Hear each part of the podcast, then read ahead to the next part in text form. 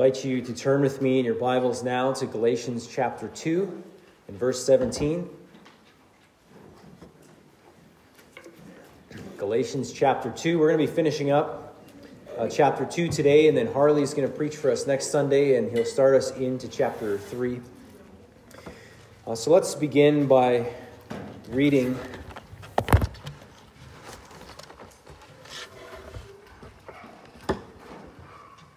Galatians chapter two, verse seventeen. But if in our endeavor to be justified in Christ, we too were found to be sinners, is Christ then a servant of sin? Certainly not. For if I rebuild what I tore down, I prove myself to be a transgressor. For through the law I died to the law, so that I might live to God. I have been crucified with Christ. It is no longer I who live, but Christ who lives in me.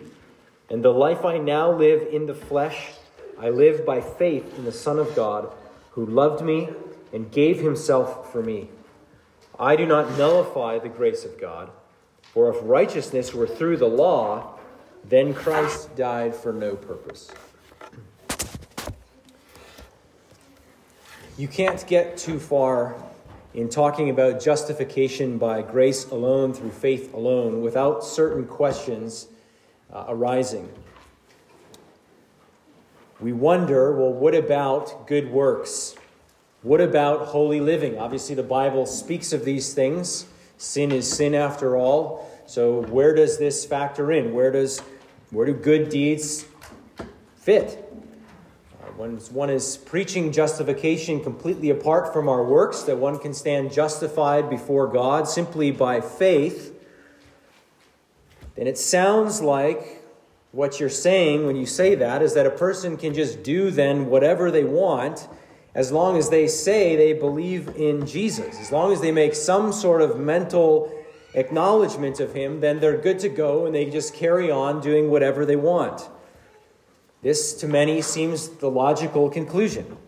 If we are forgiven, we're declared righteous, we're going to pass the judgment of God based on what Christ has done just by believing in him, not by doing anything ourselves or any act of ours, then isn't this logical to conclude that you're teaching permission to just go on living a sinful lifestyle?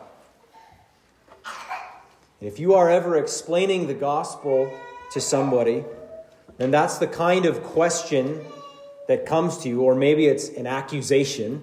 I think it can come in either form. We can distinguish between a sincere question someone might have and some sort of accusation somebody might be giving. But if that's the kind of question or accusation coming back at you, then actually it could be a good sign that you are actually preaching or explaining the gospel, that you are actually preaching grace.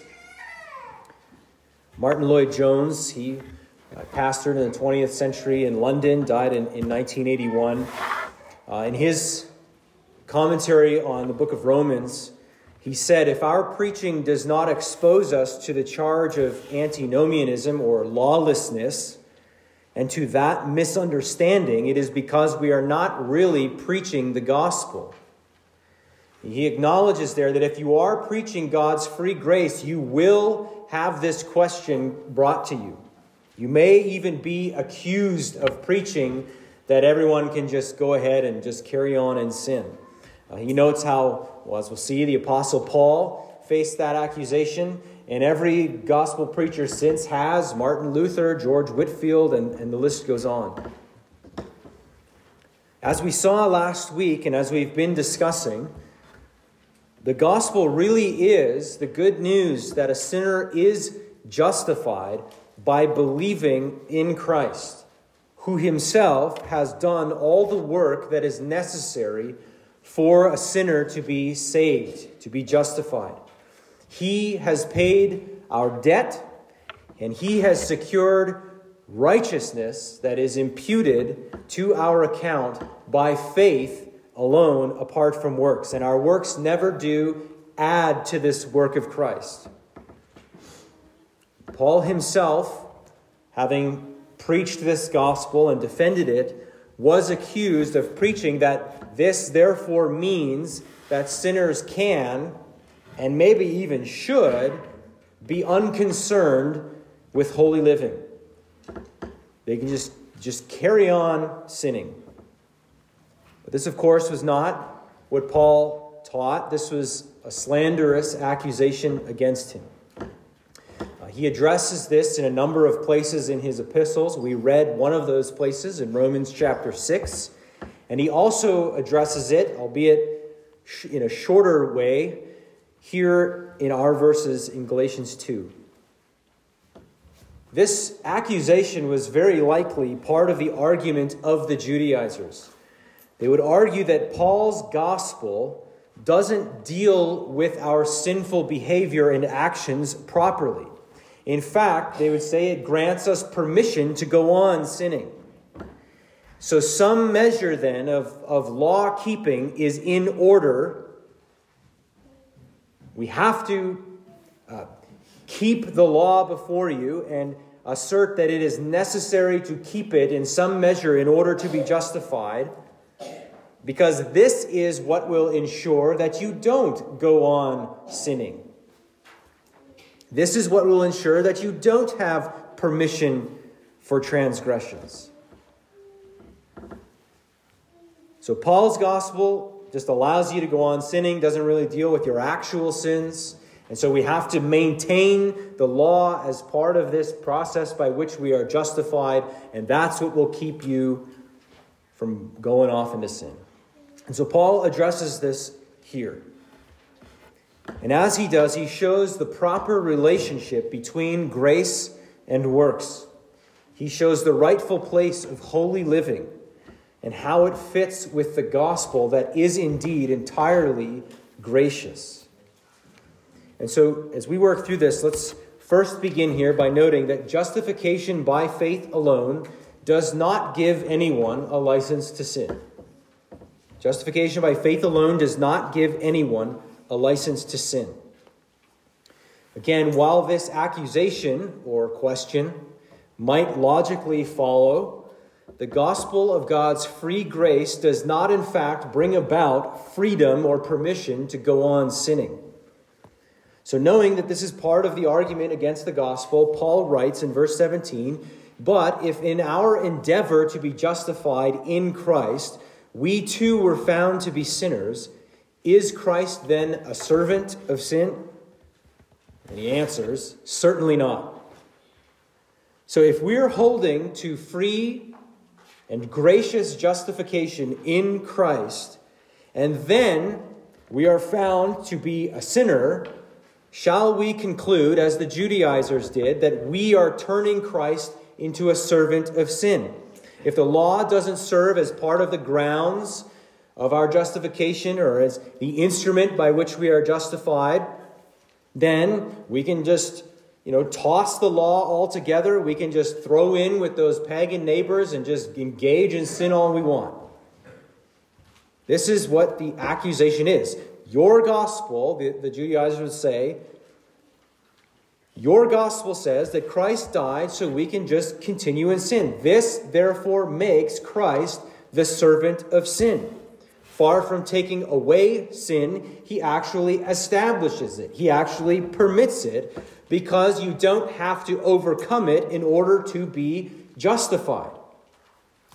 Thus, Christ in this way is a servant to sin. This is a very common accusation against justification by faith alone. This was the accusation that the Roman Catholic Church threw back at the Protestants during the Reformation. They call justification by faith alone a legal fiction. You've maybe heard that language before. It's one that's not just that's not just an accusation by uh, uh, Roman Catholics. You hear this today as well by those who don't like justification by faith alone. And it's a legal fiction. That is, you are declared righteous, but it's a sham because you're not actually righteous in your person. So another example of a legal fiction to maybe help us understand this accusation. It's like a couple who marries for immigration purposes, for immigration papers. They're maybe legally married, but then if they have no intention to actually stay married and be, you know, live together and be a married couple. They're just doing it for immigration purposes. This is a legal fiction. It's a sham, really. They're technically married on paper, but they're not really married in any, beyond that, any real sense. It's a fiction. So that's the argument against justification by faith alone. You have this legal declaration by God that you are righteous, but really it's a fiction because you're not actually righteous in your person. Really, you're just making Christ in this way a servant to your sin, to say it's okay. Of course, Paul's response to this is certainly not. Now, this is not at all what the gospel proclaims or says. Salvation by God's grace through faith does not mean that we should draw this kind of blasphemous conclusion. And this response he gives here, this certainly not, it's the same response that he gives in Romans chapter six. So that there the question is asked by, uh, what shall we say then? Are we to continue in sin that grace may abound? So if if if God delights to show grace to sinners, then and, and we, we don't have to overcome it ourselves, and we can be really filthy, rotten sinners and then be justified by believing in Christ, well then maybe we should just continue sinning a whole bunch. God will have to forgive even more, and he'll get even more glory for that. So let's just continue in sin that grace may abound. And his answer is by no means. That's the wrong conclusion. And that phrase, by no means, it's the same answer that he gives here in Galatians two. In Greek, at least, it's the exact same wording. I'm not sure why the E S V translates it by no means in one case and then certainly not in another, but it's the same answer. And I think the question is really driving at the same issue, ultimately. So if someone wants to slander the gospel, justification by faith alone, as if it is simply encouraging sin in people, or if someone wants to use God's grace as a cover-up for their own fleshly living and sinful behavior, then this is saying no. This is saying that is a misunderstanding. That is not the right, correct, logical conclusion. That is not the Bible's teaching. Justification by faith alone does not give anyone a license to sin. Secondly, as we think about holy living in the Christian life, holy living does not arise from turning the covenant of grace into a covenant of works. Holy living does not arise from turning the covenant of grace into a covenant of works. So here's the common response. We've already been, been going over it. But free grace s- sounds like permission to us. And so we must make salvation grounded upon, at least in some way, contingent upon the believer's activity. Right? This is the thing that will motivate faithfulness. This is what will motivate good works. We have to withhold some aspect of salvation, make it dependent upon something you will do. That is the thing that will keep Christians in line. But this is not the way. So after saying that a believer's sin does not actually make Christ the servant of sin, Paul says in verse eighteen, "For if I rebuild what I tore down, I prove myself to be a transgressor." Now this seems a bit vague. What is he talking about? Rebuild what? Paul is speaking about the law here and its role in justification. Paul has thrown the law to the ground in this sense. Law-keeping is not part of the means by which we receive our righteous standing before God.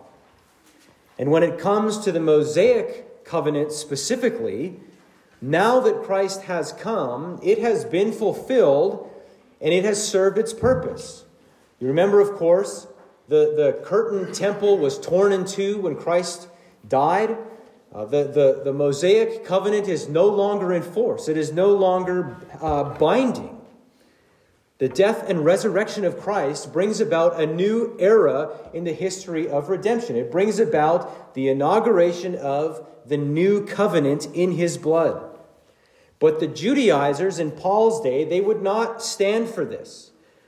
They say that not only are the ceremonial laws of Moses, like circumcision and food laws, still in place, still continuing, but the law must be kept in order for you to be saved. What Paul is saying here with this question and answer in verse eighteen is that if, if he is to rebuild that structure, if he agrees to that argument that the law needs, the law of Moses needs to be brought back in, and the law then needs to be kept in order to be justified, if he builds that up, then that certainly would make him a transgressor.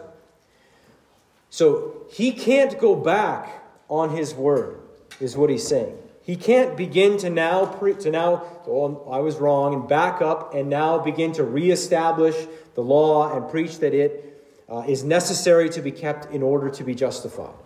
That would certainly make him a transgressor. There's two problems here with this understanding that the Judaizers have. First, the Old Covenant, as I said, is now obsolete as a covenant.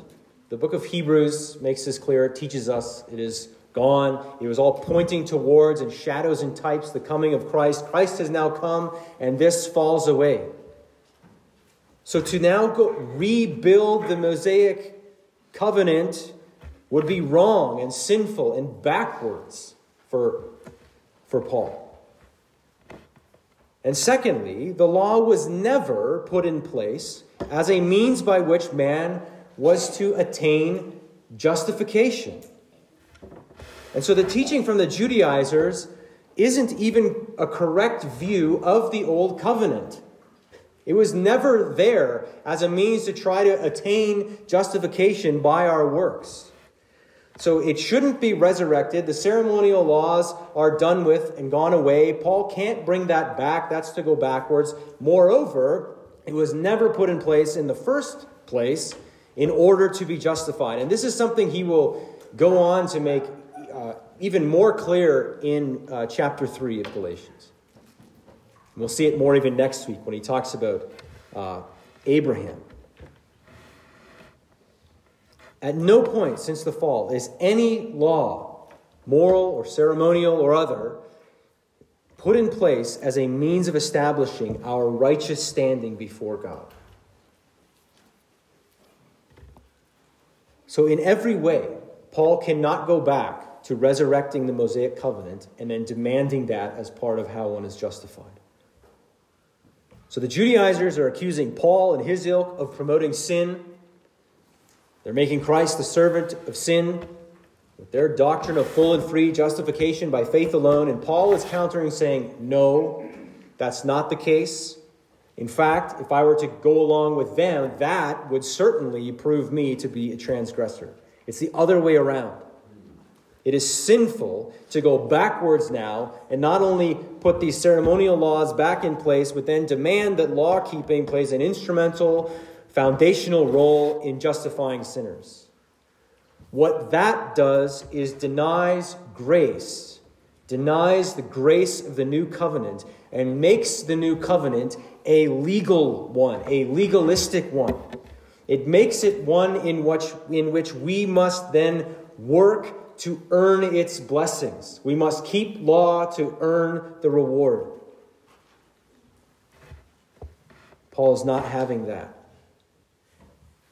In the covenant of grace that was promised in Genesis three fifteen, with the promise of the seed of the woman who would come and crush the head of the serpent, reverse the curse. This covenant of grace that is foreshadowed and promoted or promised throughout the Old Testament, that was formally established by Christ when he came, establishing it in his blood. In the covenant of grace, God saves by grace.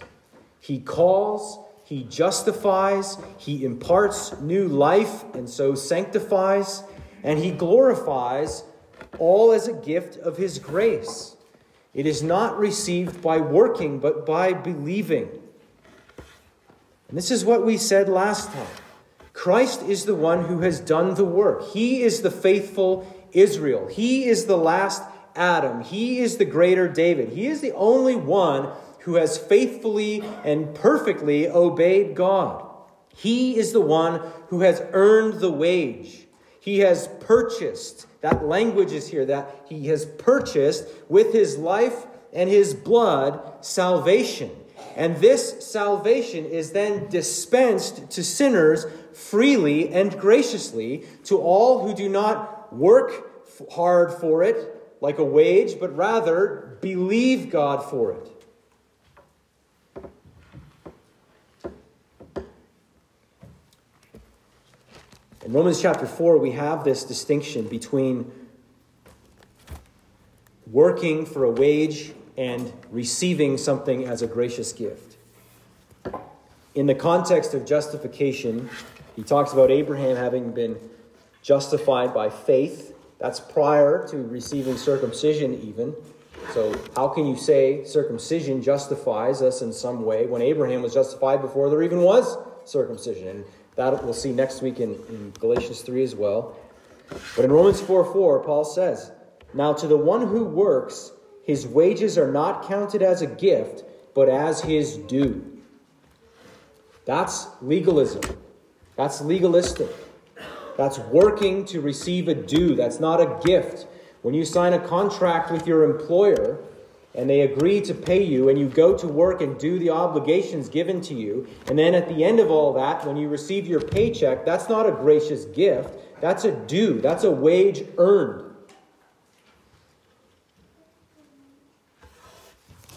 And that is not how salvation works with God.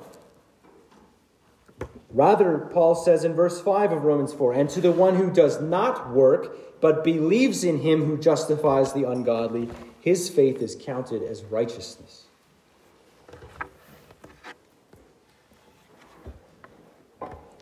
Again, people get nervous about this.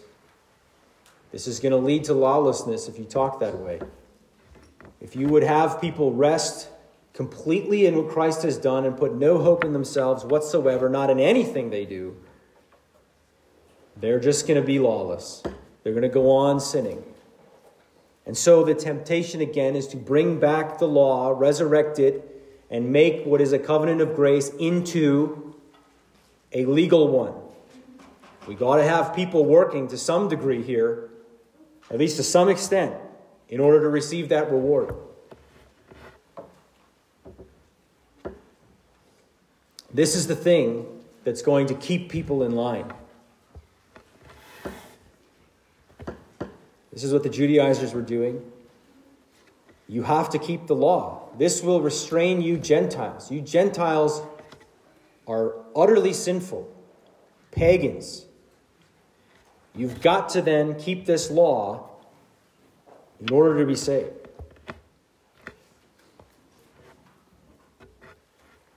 And this is the thing that Paul is adamantly denying here.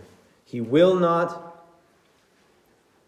build this, turn this new covenant into a legal one, a law covenant, as it will be sin and it would overthrow grace.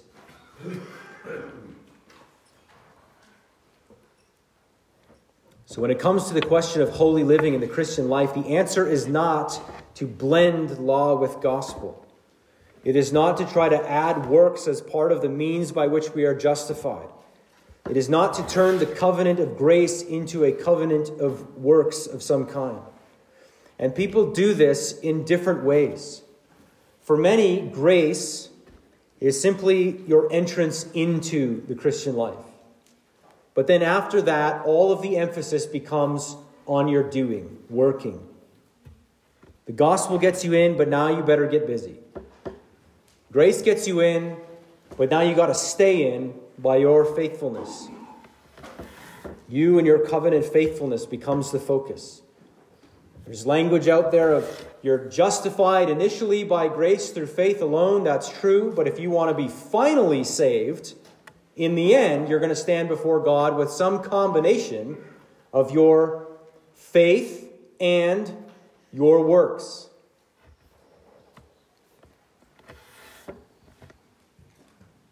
And And that has more in common with Roman Catholicism than it does Protestantism.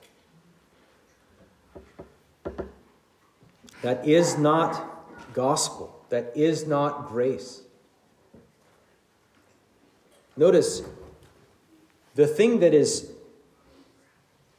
the Judaizers were, were not teaching you have to keep everything absolutely perfectly. And so therefore Paul's like, whoa, that's too much. That's not grace. They, they would affirm God's graciousness. They would affirm trusting in Christ, but they're just adding a few things to it, really attainable things that you could do. And, and Paul, even just in these little things being added, says you're destroying the grace of the gospel. So it is a big deal when even one small thing gets added to it. You're moving it out from a covenant that is gracious to one that is legal, in which we are working to earn a wage. So holy living does not arise from turning the covenant of grace into a covenant of works. We see throughout the Old Testament, we see that, that the law does not have that effect on people. That they just, oh, now they, they they they have the law held out before them, and they all just really want to obey now. It has never promoted holiness. So let's get to where holy living does arise from. Holy living flows from a believer's new life in union with Christ. Holy living flows from a believer's new life in union with Christ. Verse nineteen, Paul says, "For through the law I died to the law, so that I might live to God." Paul is speaking in the first person here to demonstrate how it is for all believers. The law is good. The law reveals God's holiness and his holy standard. And the law does promise blessing if one were to obey it. But it also promises curses for those who disobey it. And because all men and women are sinners, this means that the law simply ends up exposing us in our sin and leaving us condemned. It leaves us under a curse. The law, in Paul's case, he says, exposed his sinfulness and killed him. That's what he's, that's the language he uses in, in Romans chapter seven, verse eleven. It killed him. That is, though it promises life and though it is good, it reveals sin to him and it left him condemned. And so he died to the law, he says here. That means he, he died to the law as a principle of life. He died to the law as a way of attaining a righteous standing before God. It was never going to happen. Justification cannot and will not come through the law because God's law demands absolute perfection. So he died to the law. The law revealed his sinfulness and killed him. It's not a means of establishing righteousness before God. But he didn't die to the law and just remain in misery. He didn't die to the law so, and just continue on sinning. He says he died to the law so that he might live to God. The result of all of this was a living for God in a different way, one that is not simply a legalism trying to establish righteousness, but the end result was indeed living for God. And he will explain what he means by living for God in the following verse.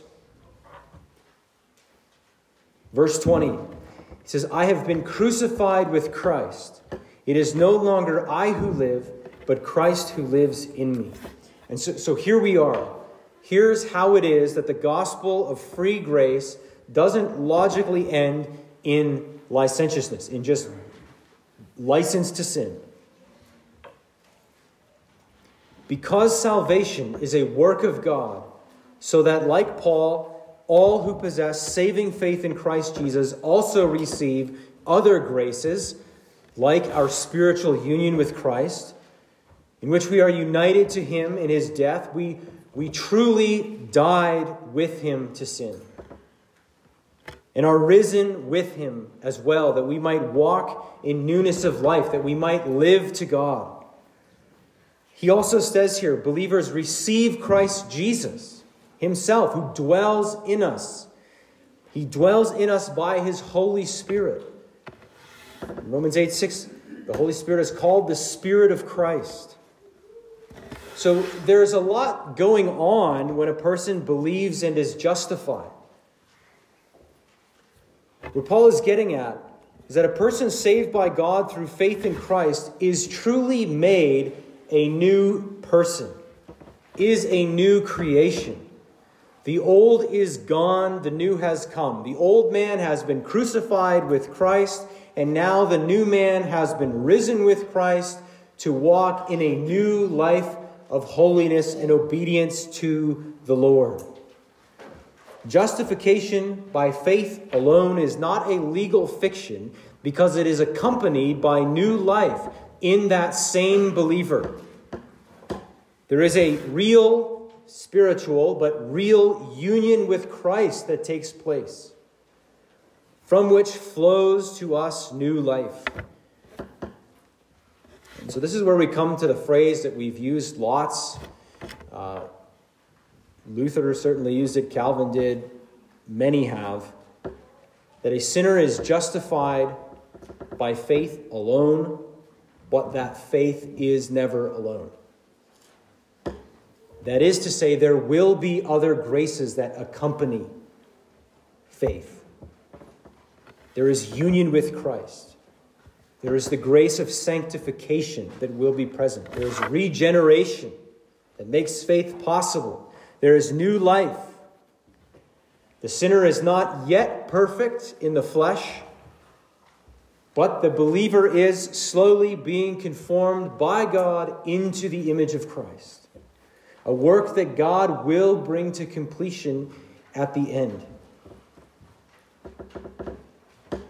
We are not saved by good works, but we are saved unto good works.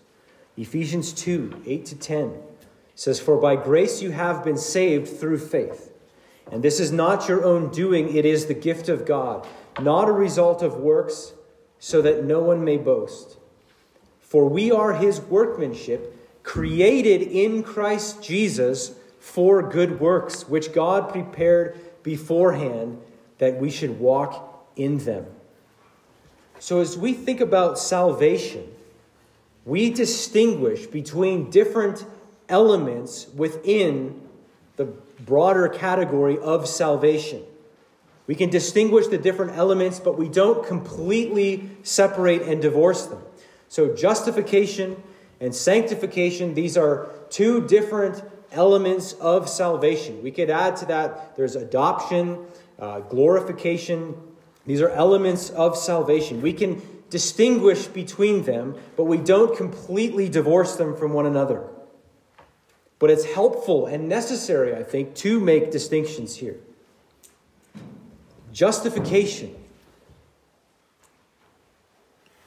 It is something that comes in an instant. It is not a process, but it happens when a sinner believes.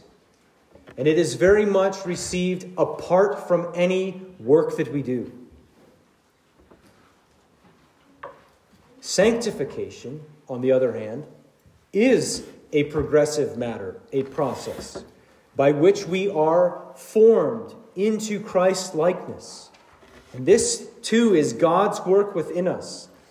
It involves our working. Paul speaks of striving and straining forward toward greater holiness. He's going to call us, even in uh, this very book of Galatians, to this end. And yet even sanctification, when it occurs, is rightly said to be God's work within us. He is the one who works within us to will and to work for his good pleasure. He says in Philippians two, if you recall that. And sanctification will come to those who are justified by faith alone. Because they are united to Christ. They are attached to the vine. They've died with him to sin and have been raised to walk in new life. To such people, the moral law of God is now written on the heart. It is not merely something outside of us that is threatening us and damning us if we fail to measure up. It is written now on the heart of the believer that we might desire it, that we might know and recognize and understand it to be good. So Paul continues in verse twenty, "And the life I now live in the flesh," which I think he just means in the physical body, while he still lives. "The life I now live in the flesh, I live by faith in the Son of God, who loved me and gave himself for me." Paul's focus is upon the Savior, the Son of God, who loved Paul and demonstrated that love for Paul by giving himself, dying in order to redeem Paul. This is, Paul lives his days in light of that, fixed upon that. He didn't move on from that to say, now I need to keep the law in order to make sure I maintain this, this leg up that I've been given by grace. He didn't think he needed to complete the work of God's grace or keep himself in God's good graces, or now that God has gotten him into this covenant, all the focus becomes his own striving and working. He belonged to Christ Jesus by God's grace. Jesus had performed everything necessary, all the work necessary to save Paul. And Paul was now a joyful slave to his Savior. He belonged to Christ Jesus. He'd been united to him, and he lived his days by faith. His motivation was not keep the law to earn something. Rather, it was the love of Christ for him that compelled and motivated Paul. This love of Christ that was evident in the fact that Christ gave himself for Paul.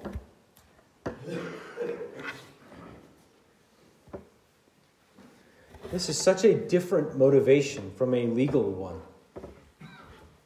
And so often, sincere believers fall back into some sort of functional legalism.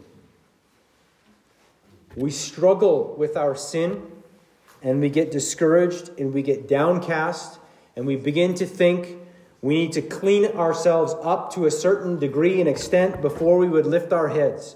Before I can really praise God or worship Him, I need to get this sorted out and cleaned up. We tell ourselves and we believe we are unworthy. We're not able to be joyful. We shouldn't even be joyful because we're so sinful.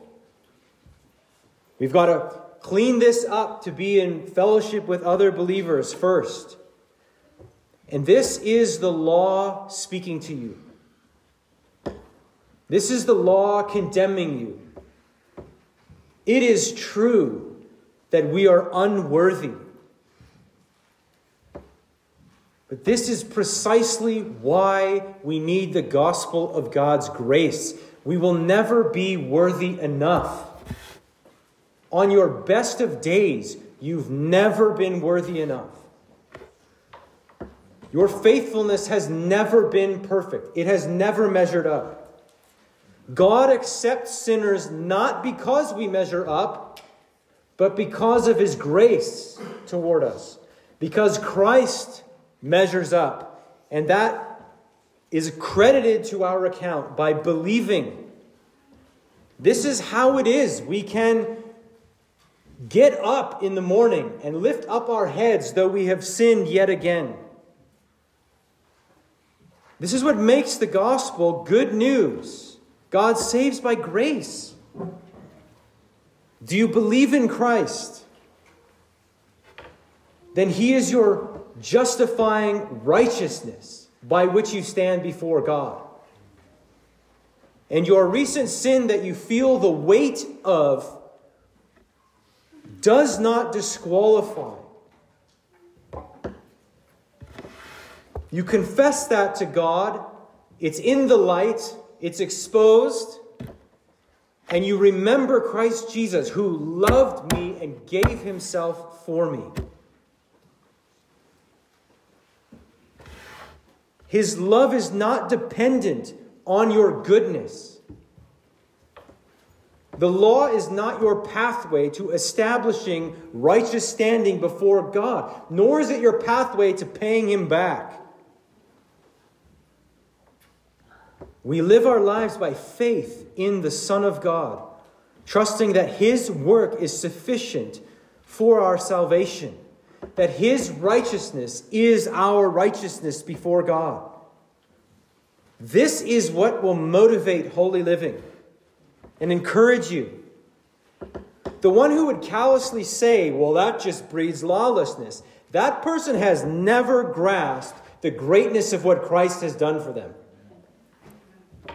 They've never felt the terrors of God's law and their own failure to live up to it, and the holiness of God and his wrath for all those who violate his law.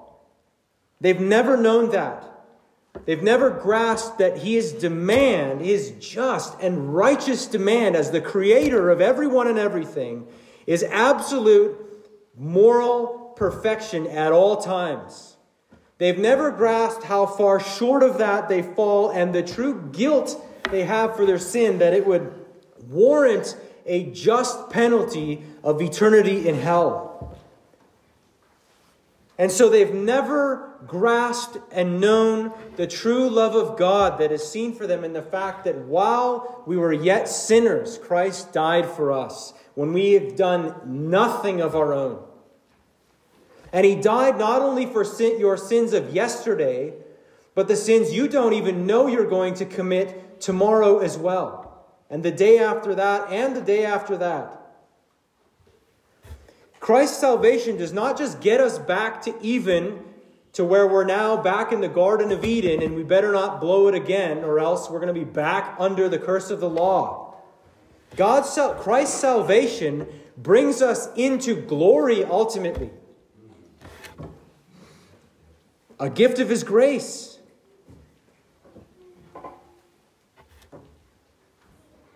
True holy living in the Christian life does not arise from browbeating with the law of God. We we falsely call that humility. Well, I, you know, I'm sinful. I better just feel bad about this a lot longer.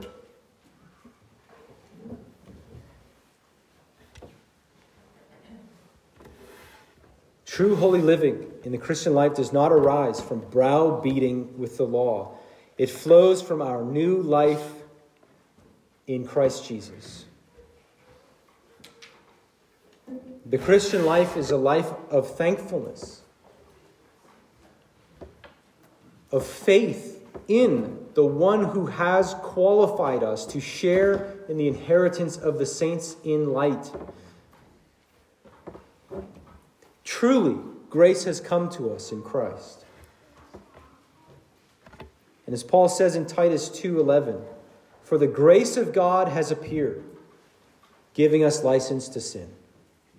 No, for the grace of God has appeared, bringing salvation for all people, training us to renounce ungodliness and worldly passions, and to live self-controlled, upright, and godly lives in this present age, waiting for our blessed hope, the appearing of the glory of our great God and Savior Jesus Christ, who gave himself for us to redeem us from all lawlessness and to purify for himself a people for his own possession who are zealous for good works. It is grace that trains us to renounce ungodliness.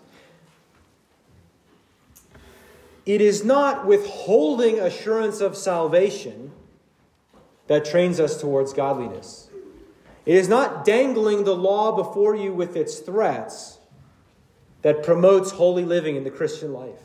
It is God's grace to us ultimately in Christ that we are justified apart from any of these works we would do.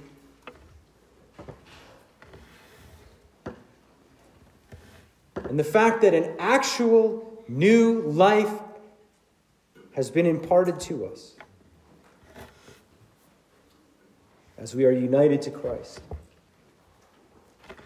Paul con- concludes this part. He says in verse twenty-one, I do not nullify the grace of God. For if righteousness were through the law, then Christ died for no purpose. When he says, I do not nullify or cancel out the grace of God, he's accusing the Judaizers of doing that very thing. That's what he's saying. These guys are the ones nullifying it. Because they're saying your righteousness before God does come through the law. But if that's the case, then Christ died for no purpose. Why is he here? What's he? Why would he die? If we can com- keep a, a, a law that would establish us righteous before God. By introducing the law as a pathway to righteousness before God, the Judaizers nullify grace. And this is what happens when we don't keep a distinction between law and gospel. Grace is overridden and it is ultimately thrown out. And again, it is not that the Judaizers had no, no place for grace whatsoever. But even by bringing back certain aspects of the law and making that, you know, the basis of one's justification, part of the basis of justification, in so doing, they had polluted grace such that it was no longer grace. Again, Paul is teaching truly that one is saved by God's grace alone, through faith alone.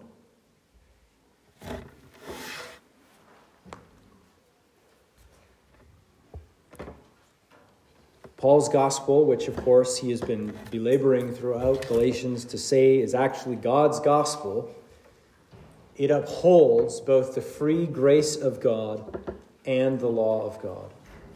It promotes holy living in believers, but doesn't make that holy living part of the grounds of our salvation.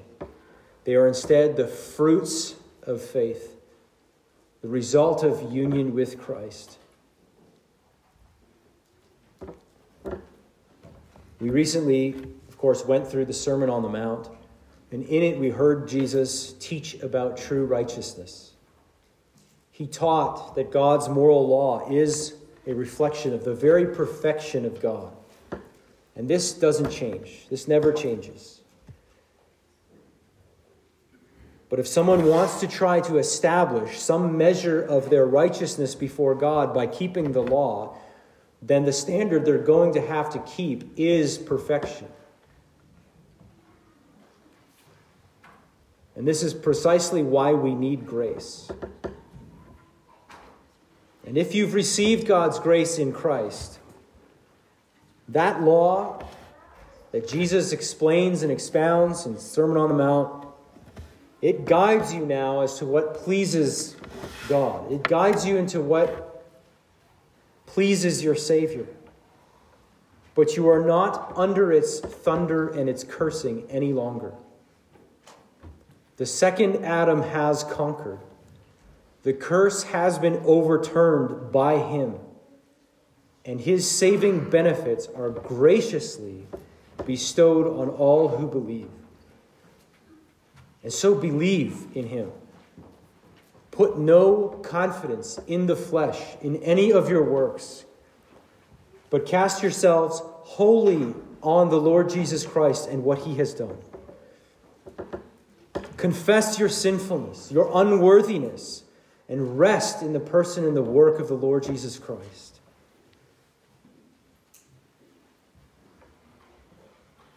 And believer, lift your head. Believe again the promise of God that you are forgiven in Christ. Stop trying to labor to impress God or to bring yourself to a position where maybe now God will be pleased with you. Maybe now you can worship him. Trust that God does save on account of Christ by faith alone. And may the love of God, that love of God that seems impossible, that he could give such a gift, may it compel you onward to faithfulness, to striving, to a desire and a love of the righteousness that pleases God. May it compel you to striving for that, but doing so as those who are full, sons and daughters of God through faith, those who are awaiting our inheritance, our blessed hope. Let's pray.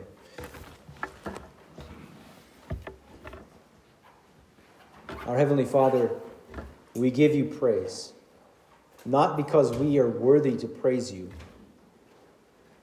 but we come to you in the name of the Lord Jesus Christ. We have no righteousness of our own that would merit us a hearing before you.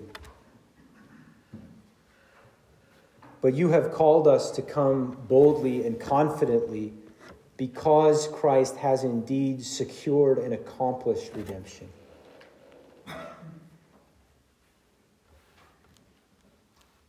And your word reminds us that he currently continues to intercede as our high priest, such that we can have confidence that though we are weak and stumble and we tremble, you will see us through to the end. Help us to see and to know that our hope of eternity is secure in Christ Jesus, that we would look away from all of our weakness and struggling and find joy and courage and strength in your love and in what Christ has done. Father, forgive us where we fall back into a legalistic approach with you. Father, I pray that you'd crush in us any sort of false humility that would keep us from just receiving the promises of your word, that we are your children through faith.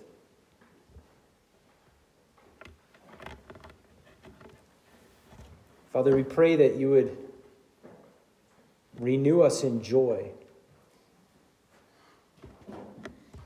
that we would not grow weary in our living by faith, in our pursuit of holiness, since we are not pursuing that to try to earn something before you. Father, we pray that you would do good work in our souls. We do lament that we are not more righteous in our persons. Father, but I pray that this would cause us to fall back all the more upon your mercy, that it would just highlight to us the greatness of your salvation and the greatness of what our Savior has done for us, who loved us and gave himself for us. Father, we pray that you would again, just promote true holiness in our hearts.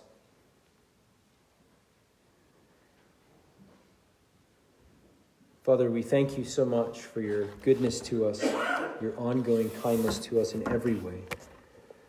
I pray all of these things in the name of Jesus. Amen.